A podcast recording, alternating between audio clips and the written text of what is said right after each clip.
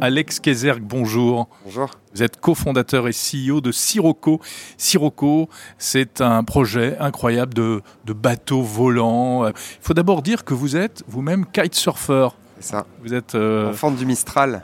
Ah voilà, oui, bien sûr. Le premier au monde à avoir franchi les 100 km/h sur l'eau. Oui. Le kitesurf, c'est une planche avec une voile. hein. C'est une planche euh, tractée par un cerf-volant. Hmm. Comme ça, ça a l'air dit comme ça, ça a l'air simple, mais il faut savoir euh, évidemment le, le manœuvrer. Bon, alors présentez-nous un petit peu Sirocco. Qu'est-ce que c'est? Bah, Sirocco, c'est un projet qu'on a monté euh, il y a maintenant un peu plus de trois ans, où effectivement l'objectif c'était le développement d'un engin de record. Euh, on, veut, développer euh, le voilier le plus rapide du monde euh, sur l'eau. Aujourd'hui, c'est un record qui est détenu par un bateau australien à 121 km/h. L'idée de départ, c'était de se dire, euh, on va pas faire juste 122 ou 125 km/h, on va faire 150 km/h. Et, le fait d'aller chercher une telle performance, un tel bond en avant, ça va nous, bl- nous obliger à innover, à créer. Euh, on aurait pu juste améliorer le, le, déten- le concept du détenteur du record. Non, là, on repart d'une feuille blanche. On dit comment on fait pour aller très vite sur l'eau, propulser à la Alors vous pouvez nous le décrire un petit peu euh, cet engin? Et du coup, on est, on est parti sur un concept qui est complètement fou, euh, même pour la voile. Euh, c'est une capsule qui va faire 7 mètres de long, qui va embarquer deux personnes, qui va peser 450 kilos et qui va voler au-dessus de l'eau. Comme un kitesurf donc. Alors, comme un kitesurf, euh, mais qui va vraiment voler au-dessus de l'eau. On est, euh, À quelle altitude Elle est bon, autour de 1 mètre, euh, 1 mètre de haut. Oui, à quelle hauteur? On va pas parler Ouais. d'altitude encore. C'est ça, hauteur. Mais euh, la capsule est prise en fait entre deux forces. Euh, une force hydrodynamique qui est, qui est celle d'un foil, qui est relié à notre capsule par un câble. Donc on a euh, finalement de frottement avec l'eau, on réduit au maximum et on a juste le câble et, euh, et le foil, euh, une aile sous-marine. Et une aile de kite qui, euh, qui fait l'opposition, la force euh, aérodynamique, force propulsive. Et, euh, et où là, du coup, ça, en gros, ça tend deux câbles et la capsule euh, s'élève de, l'eau. ouais. Alors c'est spectaculaire. Euh, derrière il y a le, la recherche d'une performance technologique, sportive, etc. Mais il n'y a pas que ça. Ouais. Hein, le but, euh, ça va bien au-delà, et c'est un but vraiment d'innovation au service de, de l'environnement. L'idée, l'idée, c'était de, de concevoir l'engin le plus efficace énergétiquement. Mhm. Comment on va tirer le meilleur parti du vent, euh, comment on va euh, gaspiller le moins possible. Et le, le fait de justement de se lancer dans le développement d'un, engin hyper efficace énergétiquement, euh, on en a créé un, un logiciel euh, qui nous a aidé à développer ce, ce concept-là, à le dimensionner et à voir comment il allait se comporter dans, dans l'espace. Mais en fait, le logiciel qu'on avait créé, on s'est rendu compte en étant à Marseille, au contact de toute l'industrie du, du maritime, il y a des très grosses compagnies qui sont, euh, Oui, bien sûr. qui sont basées à Marseille Il y a de l'aérien aussi, il y a- il y a de l'aérospatial. de l'aérospatial. Il y a notamment Airbus Helico. ouais. Et, euh, et, et entre autres, euh, dans le maritime, on a la CMA-CGM qui est Ouais. le troisième plus gros transporteur euh, euh, de marchandises euh, dans le maritime. Et du coup, en discutant avec, euh, avec cet acteur-là notamment, on s'est rendu compte que euh, c'était pas dans leur ADN de, de savoir euh, quels étaient les, les systèmes de propulsion les plus efficaces et encore moins euh, quels étaient les moins impactants euh, pour l'environnement. Et du coup, euh, ils sont arrivés avec cette problématique-là de euh, comment modéliser euh, l'efficacité énergétique de leur navire, comment optimiser tout ça pour réduire leur consommation et en fait, euh, de façon corollaire, euh, réduire leur impact environnemental. Mhm. Et on a, on a euh, transformé notre logiciel qui avait été créé au départ pour le record en plateforme de jumeaux numériques.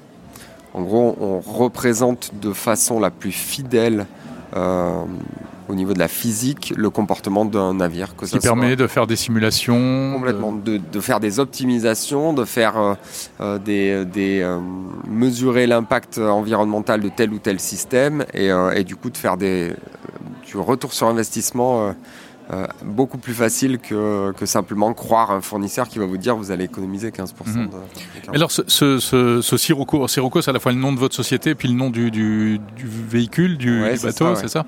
Euh, Le but du jeu, c'est d'inventer peut-être euh, le mode de transport propre de demain, ou, ou c'est de, euh, de vous appuyer sur cette expérimentation pour euh, euh, mettre au point des, des innovations Vous parliez notamment de ce logiciel. L'engin de record, lui, il nous sert de showcase, de montrer les capacités du lab. ça, nous, ça fait parler de nous parce que justement, ça nous, on l'utilise pour développer des technologies. donc c'est un peu notre driver de technologie. Euh, et ensuite, euh, l'idée, c'est pas forcément de faire un mode de transport avec notre, notre engin de record, mais bien d'utiliser euh, tout, tout, ce qui en découle pour aider à décarboner le, transport maritime. À quelle échéance on peut imaginer des applications concrètes des technologies que vous êtes en train d'inventer? Ah ben, C'est dès aujourd'hui, parce que notre, logiciel il est utilisé par de plus en plus de compagnies maritimes. Que ça soit euh, aujourd'hui en, design de navire. Mhm.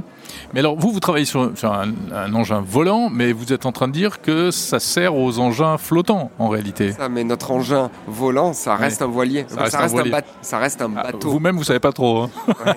c'est un peu, Alors, quand on dit bateau, je trouve ça un peu, euh, un peu, ouais, c'est un, peu pas péjoratif, mais un peu réducteur. Oui, bien sûr. Pour un bateau qui est un navire. Un navire. Absolument. Euh, étonnant, euh, incroyable. Comment est-ce que vous avez eu l'idée de, vous lancer dans cette aventure? Parce que c'est aussi une aventure euh, technologique, entrepreneuriale. Vous êtes une petite structure d'une vingtaine de personnes aujourd'hui. Bah, c'est avant tout des rencontres. c'est tout bête, hein. moi je viens du monde du kitesurf, mais j'ai été directeur sportif d'un think tank de, d'entrepreneurs de la French Tech bien connu qui s'appelle The Galleon Project. Et, euh, j'emmenais ces entrepreneurs-là euh, faire du kitesurf un peu partout dans le monde, mais surtout échanger, euh, partager leur expérience, etc. Et donc j'ai rencontré deux de mes futurs associés dans ce dans ce think tank là, Florent et Bertrand, et qui m'ont bah, qui m'ont challengé sur le, le modèle de, que, pouvait, euh, que pouvait être une, une, structure qui s'attaquait à un record du monde de vitesse absolue. Euh, et en même temps, on a, voilà, on a développé un, un, un vrai business model euh, sustainable dans le temps, mhm. qui ira bien au-delà du record et qui a un réel impact et qui fait, qui fait du sens. Et que ça ne soit pas juste une opération de, de communication événementielle.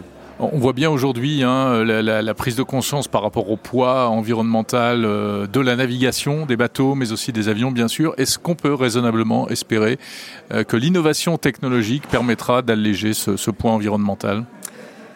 On est sur, euh, sur une, euh, une, trajectoire en termes de réglementation qui est de toute façon vers une réduction de, du volume de, de l'impact, hmm. une réduction de l'impact environnemental. Oui, mais comment? En, supprimant les, les, vols en avion ou bien en trouvant des, vraiment des avions propres un jour Non, l'idée, l'idée, je pense que c'est de, de, de, décarboner cette industrie, donc trouver des, des solutions pour réduire, euh, réduire l'impact du déplacement des navires. Et euh, on est convaincu chez Sirocco que le navire de demain, ça sera un navire hybride où il y aura à la fois euh, la propulsion du vent qui vient aider à, la propulsion euh, générale et puis des carburants qui seront moins impactants, peut-être de la propulsion électro-hydrogène.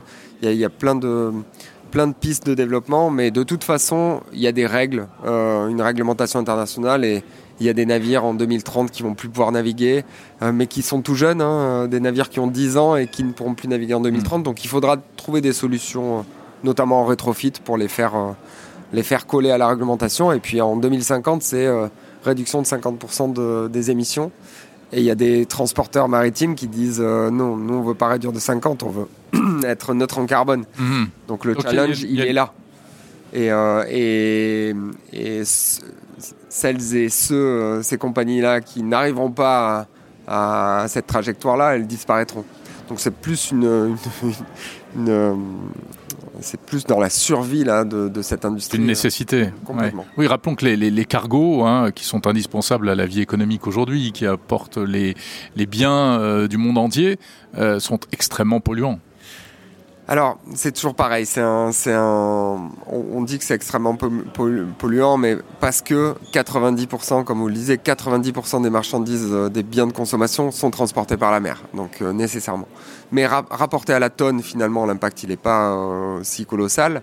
Mais le, le, transport maritime, on prévoit qu'il va être encore multiplié par 4 d'ici 2050. Donc, de toute façon, il va falloir trouver des solutions pour, pour réduire l'impact environnemental. Eh bien, souhaitons que Sirocco contribue à ces solutions. Merci beaucoup, Alex Kézergue, cofondateur et CEO de Sirocco.